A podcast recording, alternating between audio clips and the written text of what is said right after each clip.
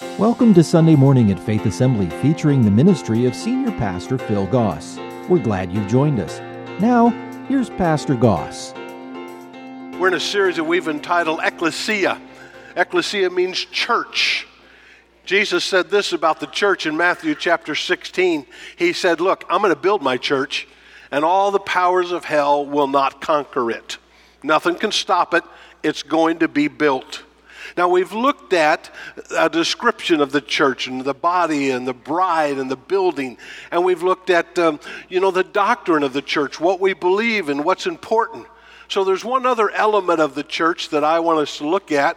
Since we are the church, we're going to talk about the disciples of the church. What does a disciple look like? What does someone who says, I'm a part of the church, I am the church, what does that mean? What do you look like? Now, we've been using this little phrase all throughout it says, What you believe determines how you behave. So, since I am a believer, what does a believer look like? What does a disciple look like? A disciple is someone who believes and helps spread the doctrine of the one they're following. So these aren't things you do to be saved, but because you are saved, because you do believe, here's what you believe. Here's how you act because of that. James wrote in James chapter 2, he said, Look, you say you have faith, for you believe that there's one God, you believe right, you have all the doctrine in line. Well, good. Good for you. Even the demons believe this and they tremble in terror. How foolish. Can't you see that faith without good deeds is useless? It's one thing to say you believe something, it's another thing to behave like it. And if you believe, you behave. Well, I really believe this, then your behavior should reflect that, correct? So, we're going to talk this morning about what does a disciple look like? What does it mean when I call myself, hey, I'm the church, I'm a disciple, I'm a follower of Christ? Then your life should back that up. Your heart should back that up. First of all, disciples have the right convictions. Convictions. This is what I believe. I'm going to stand firm in that, and I'm not going to change it. John chapter 8, verse 31, Jesus said to the people who believed him, You're truly my disciples if you remain faithful to my teachings. If you keep being obedient to what I have told you to do, you will know the truth, and the truth will set you free. All throughout the New Testament, Paul, especially, when he writes, he writes to people that he's concerned about and that he cares about because he doesn't want them wandering away from. Here's the truth. Let your behavior reflect that. He writes to the church at Corinth in 2 Corinthians chapter 11. He says, I fear that somehow your pure and undivided devotion to Christ will be corrupted, just as Eve was deceived by the cunning ways of the serpent.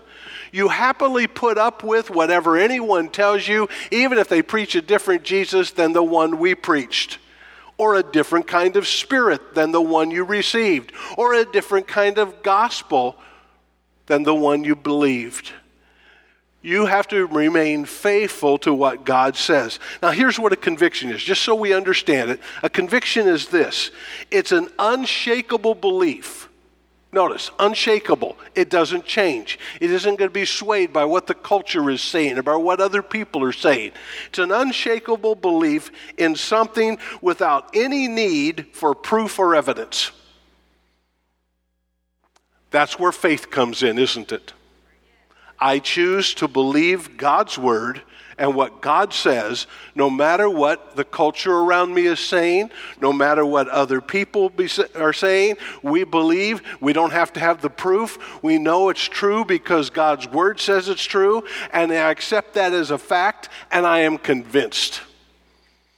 And so, you and I, as disciples, we live with these convictions. This is right, this is wrong, and we live in a day and time where the morality around us is changing by the moment.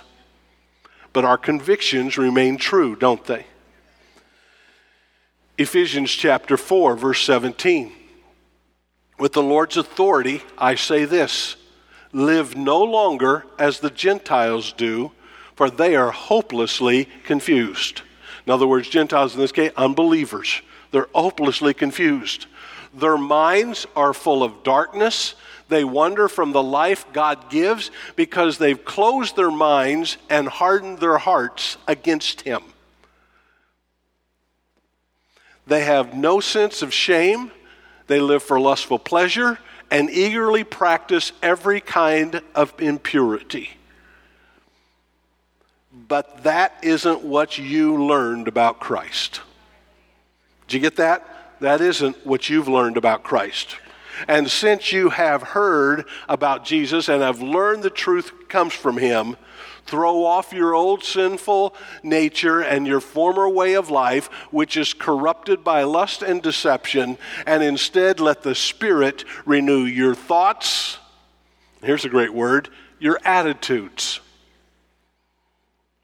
Some of you just need a little attitude change now and then, don't you? Yeah.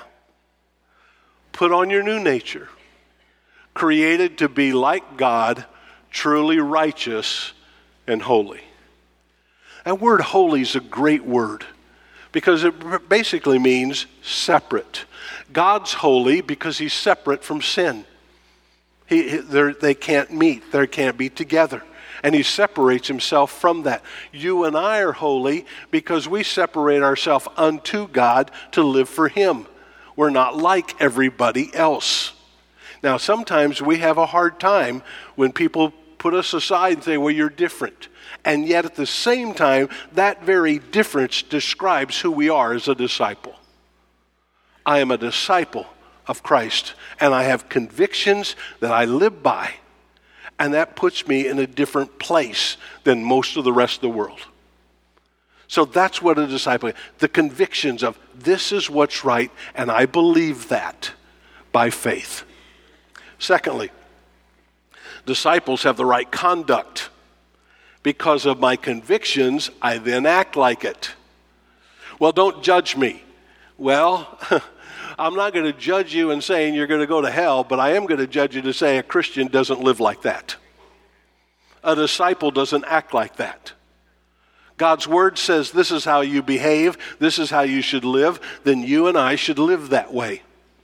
And that means that the world is watching us as a Christian to see if what we say matches up with how we behave.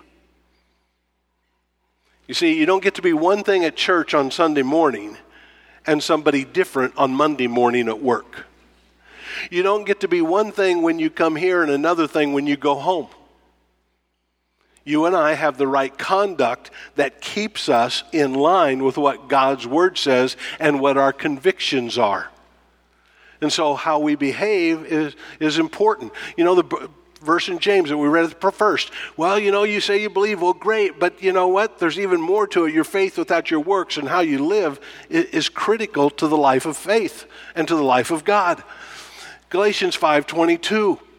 Here's a simple definition. Here's a how do I know my conduct's right? Well, when the Holy Spirit lives within you, and we talked last week that He does, then He produces this kind of fruit in our lives. So let me just ask you a very simple question. These things that I'm going to list here in just a moment, are they a part of your life on a daily basis? You ready? Love, joy, peace, patience, kindness. You want me to stop now?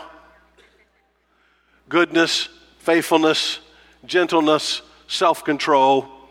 No law against these things. That's how you and I should be behaving.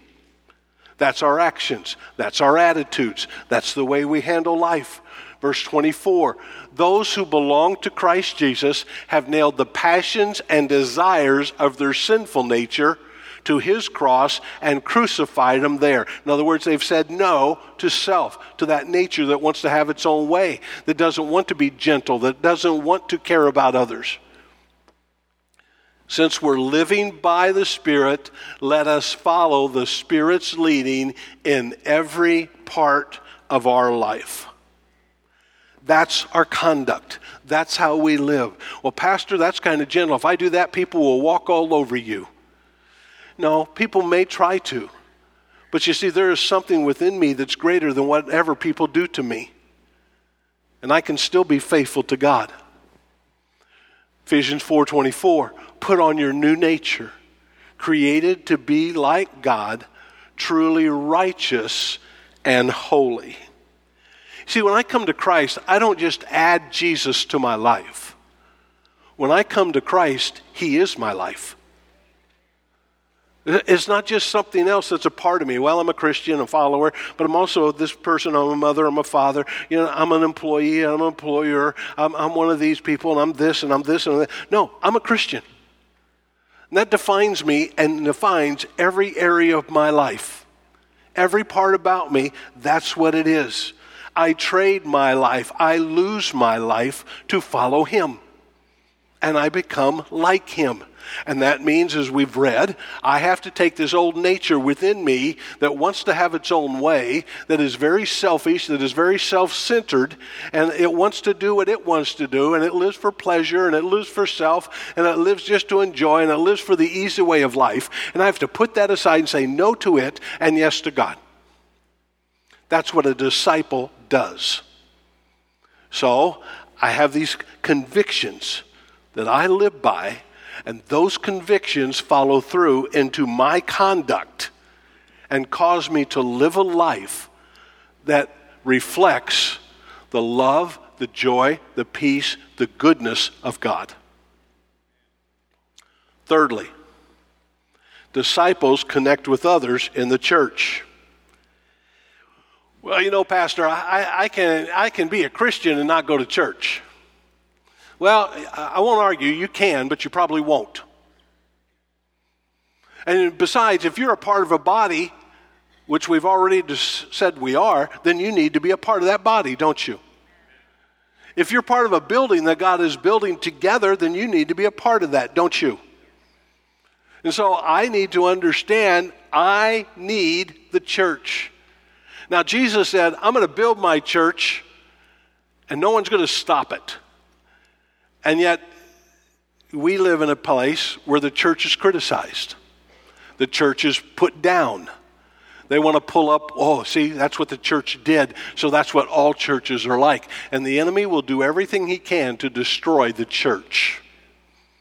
Well, I'm a part of the church. You're a part of the church. And we're a part together. And God's going to build that church. Nothing's going to stop it.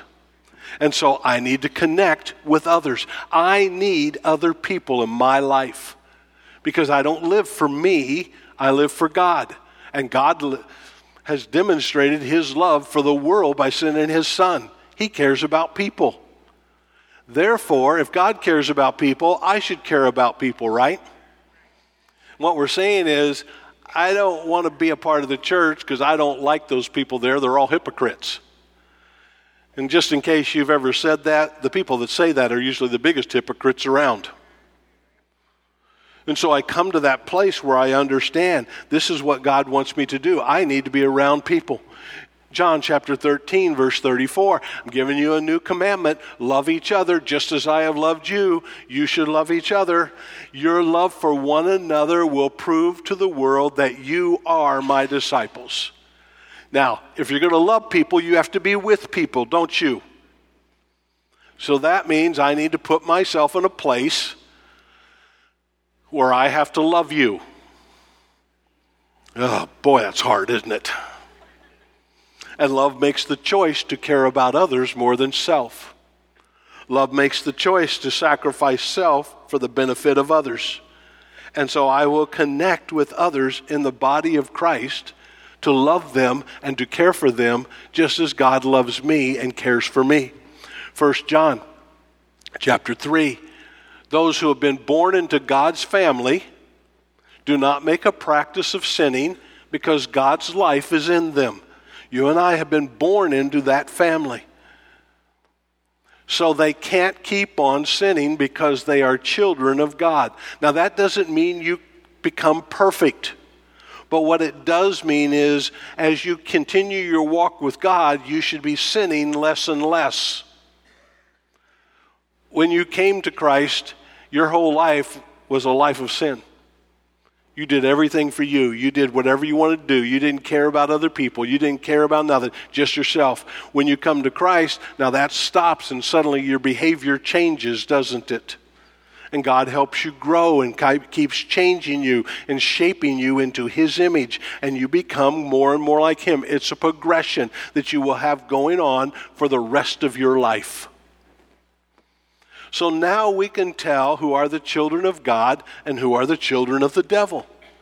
Anyone who does not live righteously, doing what's right, and does not love other believers does not belong to God. Boy, that's a big statement, right? Two things. I got to live right according to God, and I have to love you. You know, maybe you want to turn to the prayer. I got to love you. I, I just got to. And not just a few, all. And so, as a disciple, I connect with others that are a part of the body of Christ, the church. And I love them. But, Pastor, they're some of the meanest people in the world. Look in the mirror because they're human. Well, they said this and did this. They're human. Well, they don't act very loving. They're human. And so am I. And in the middle of our inconsistencies, and in the middle of our pains and our hurts and our fears, we still love one another.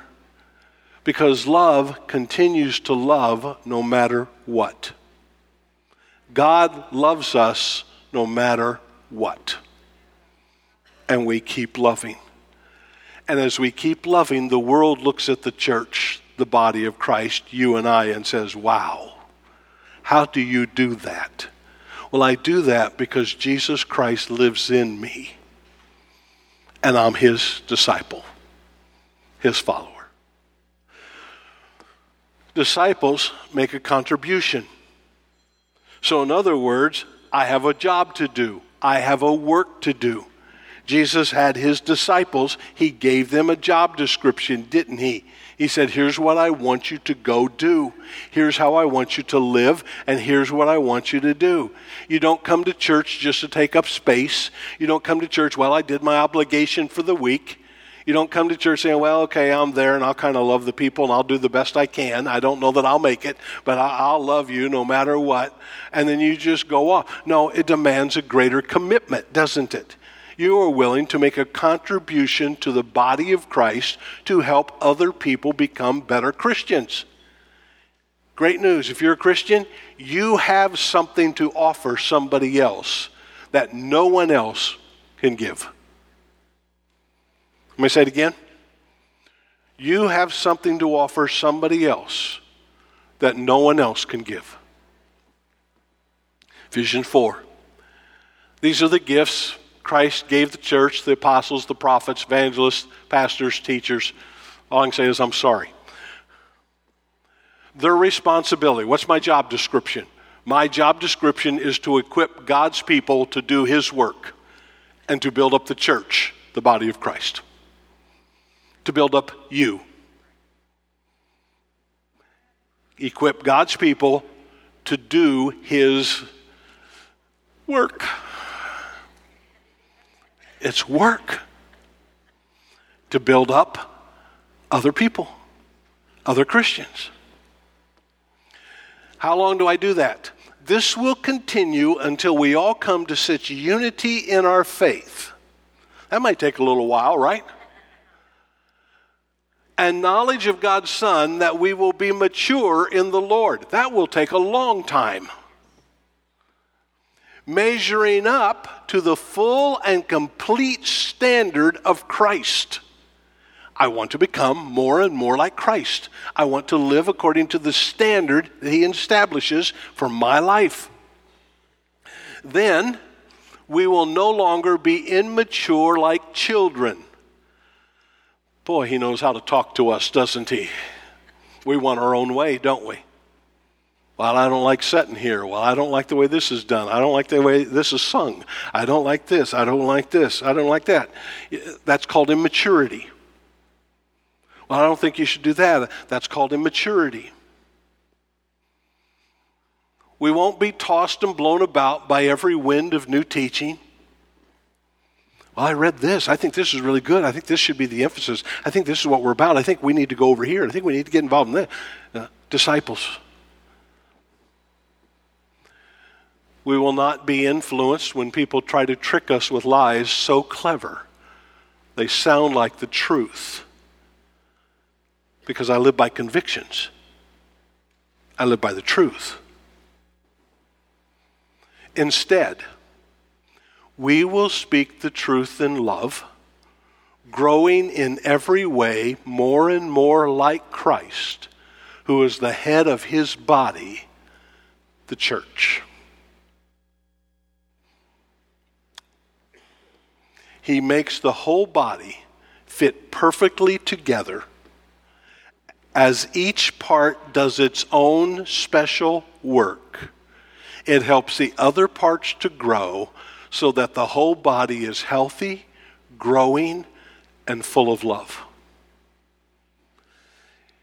You want a description of what the church should look like, physical being in the world today? It should be healthy, growing, full of love. But you see, that old nature within us doesn't want to do this, does it? It doesn't want to commit itself. It doesn't want to have to care for others. It wants to just take care of self.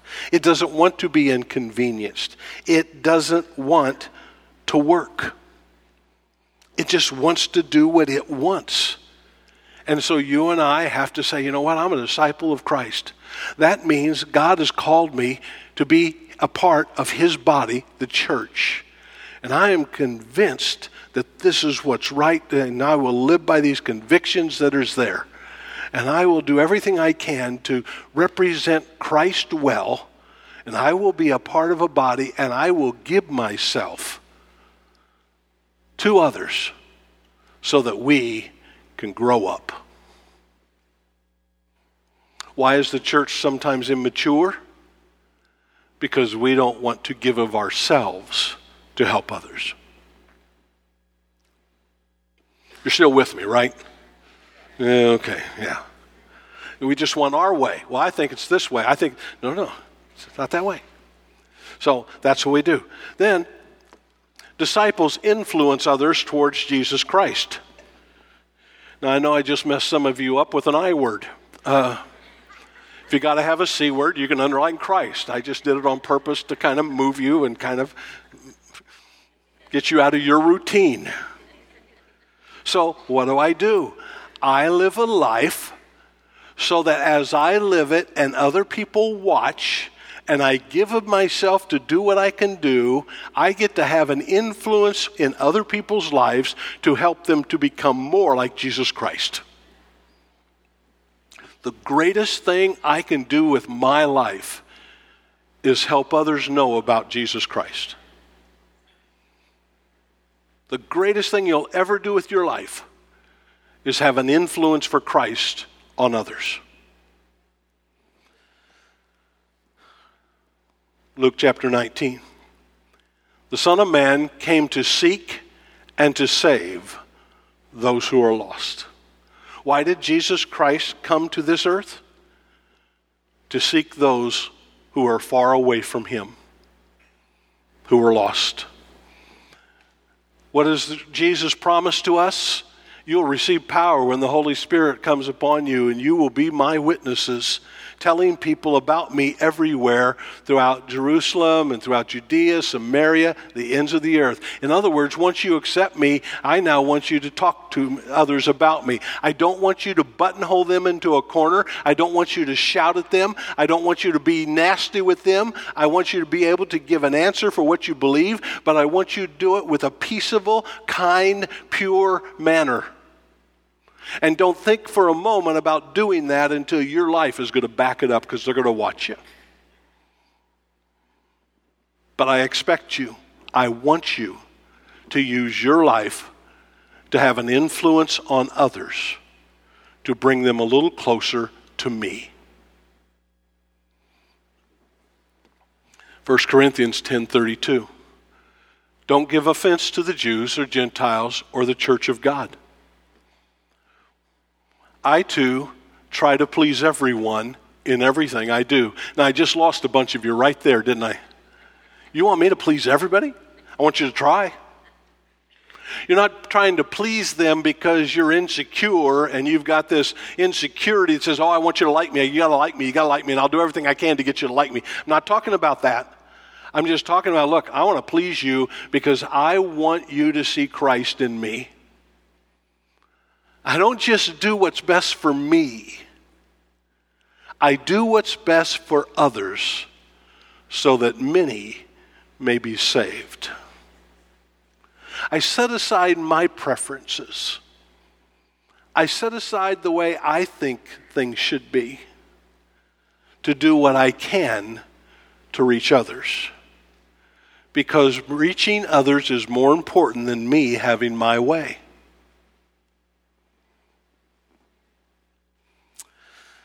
So we do everything we can to influence people toward Jesus Christ. That's what a disciple does. One more thing disciples have confidence. They have confidence. Now, I'll read you some verses, but let me just, when I say confidence, I'm going to talk about two different ways we have confidence. One of them is this I am confident that God's way is the right way, and no one will ever tell me anything different. I am confident. Well, who do you think you are saying your way's better? Well, I think I'm a Christian. And I have these convictions. I'm not stubborn. It's not about preferences. It's not about the things I think the way should be. I am a person who am convinced that Jesus, I'm a sinner and that the only way for me to be saved is through Jesus Christ. And the Spirit of God lives in me. And I love people just like God does, and I'm going to do everything I can to reach people. And I'm confident that I'm right. Because we live in a day and time where they're telling us, and it's going to get worse, just let me tell you that, it, that they're saying, look, you don't have any right to go to somebody and try to place your beliefs on them. Well, I'm sorry, but I do. I have a mandate from God that I'm to do everything I can to help others know about Jesus Christ. I'm not going to be offensive. I'm not going to be obnoxious. I'm not going to walk up to people and point a finger in their nose.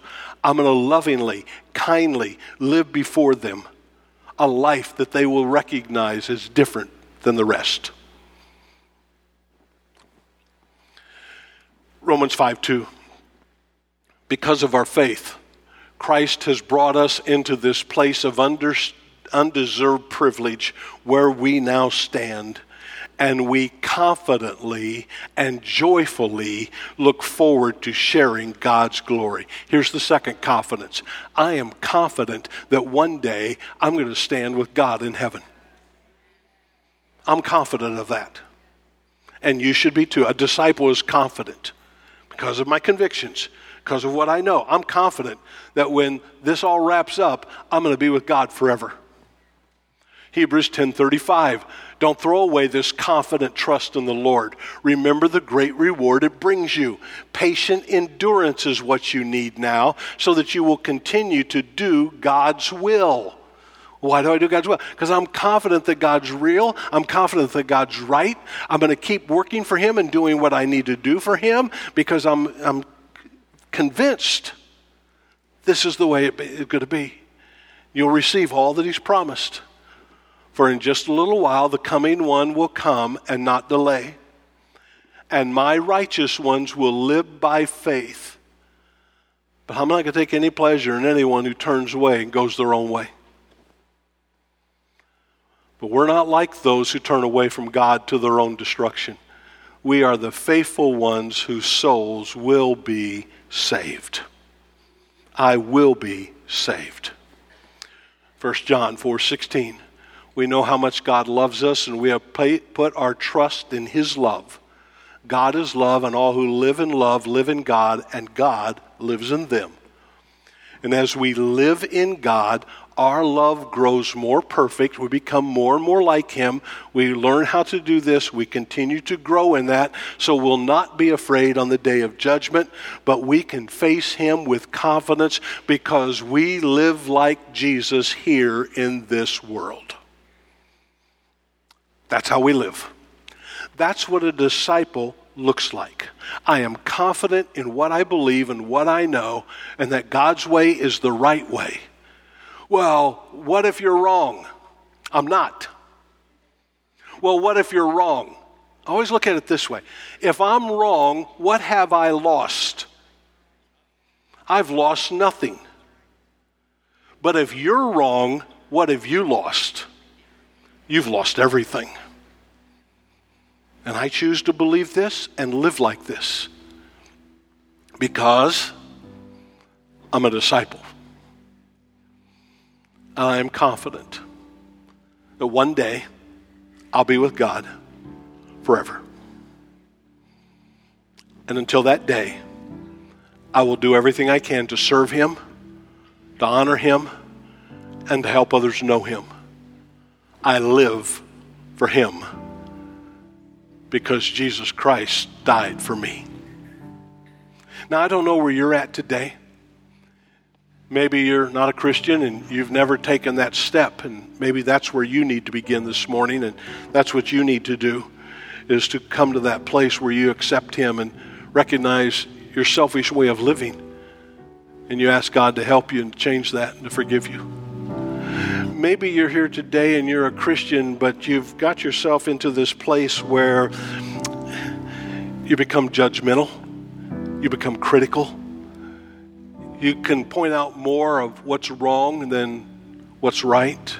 And you're living for yourself and your way and what you want and what you think rather than living for God and living for others.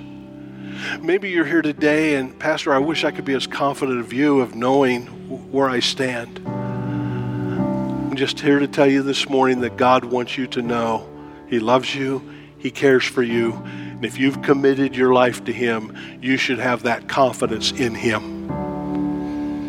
So, would you take a moment, as we do often, just between you and God? Maybe bow your head, close your eyes, whatever you need to do just to, for you and to come to that place where you say, God, here I am. I'm a disciple. If there's any area in my life that isn't living up to that term, to that description, would you help me? Would you work in my life? Lord, for the, anyone that might be here says, I'm not a disciple, I've just been kind of doing my thing, would you help them to be willing to take that step this morning? To come to you and say, Look, I'll no longer live for me, I'll live for you. Lord, we thank you this morning that we're the church. And I thank you this morning that you will build your church and the gates of hell can't stop it. We thank you today for calling us, for saving us, for using us, for the future that we have before us. Would you help us to live our lives as disciples, the church, in this world today? In thy name we pray. Amen. Thank you for joining us for today's service. If you would like to talk with someone about what you've heard, please visit our website at faith.ag or call us at 239 543 2700. If you're in the Fort Myers area and don't already have a church home, you're invited to join us for Sunday morning at 8:15 and 10:45 a.m. Faith Assembly is located at 7101 Bayshore Road. Join us again next week for Sunday Morning. Faith Assembly Sunday Morning is a production of Faith Assembly Media Tech, North Fort Myers, Florida.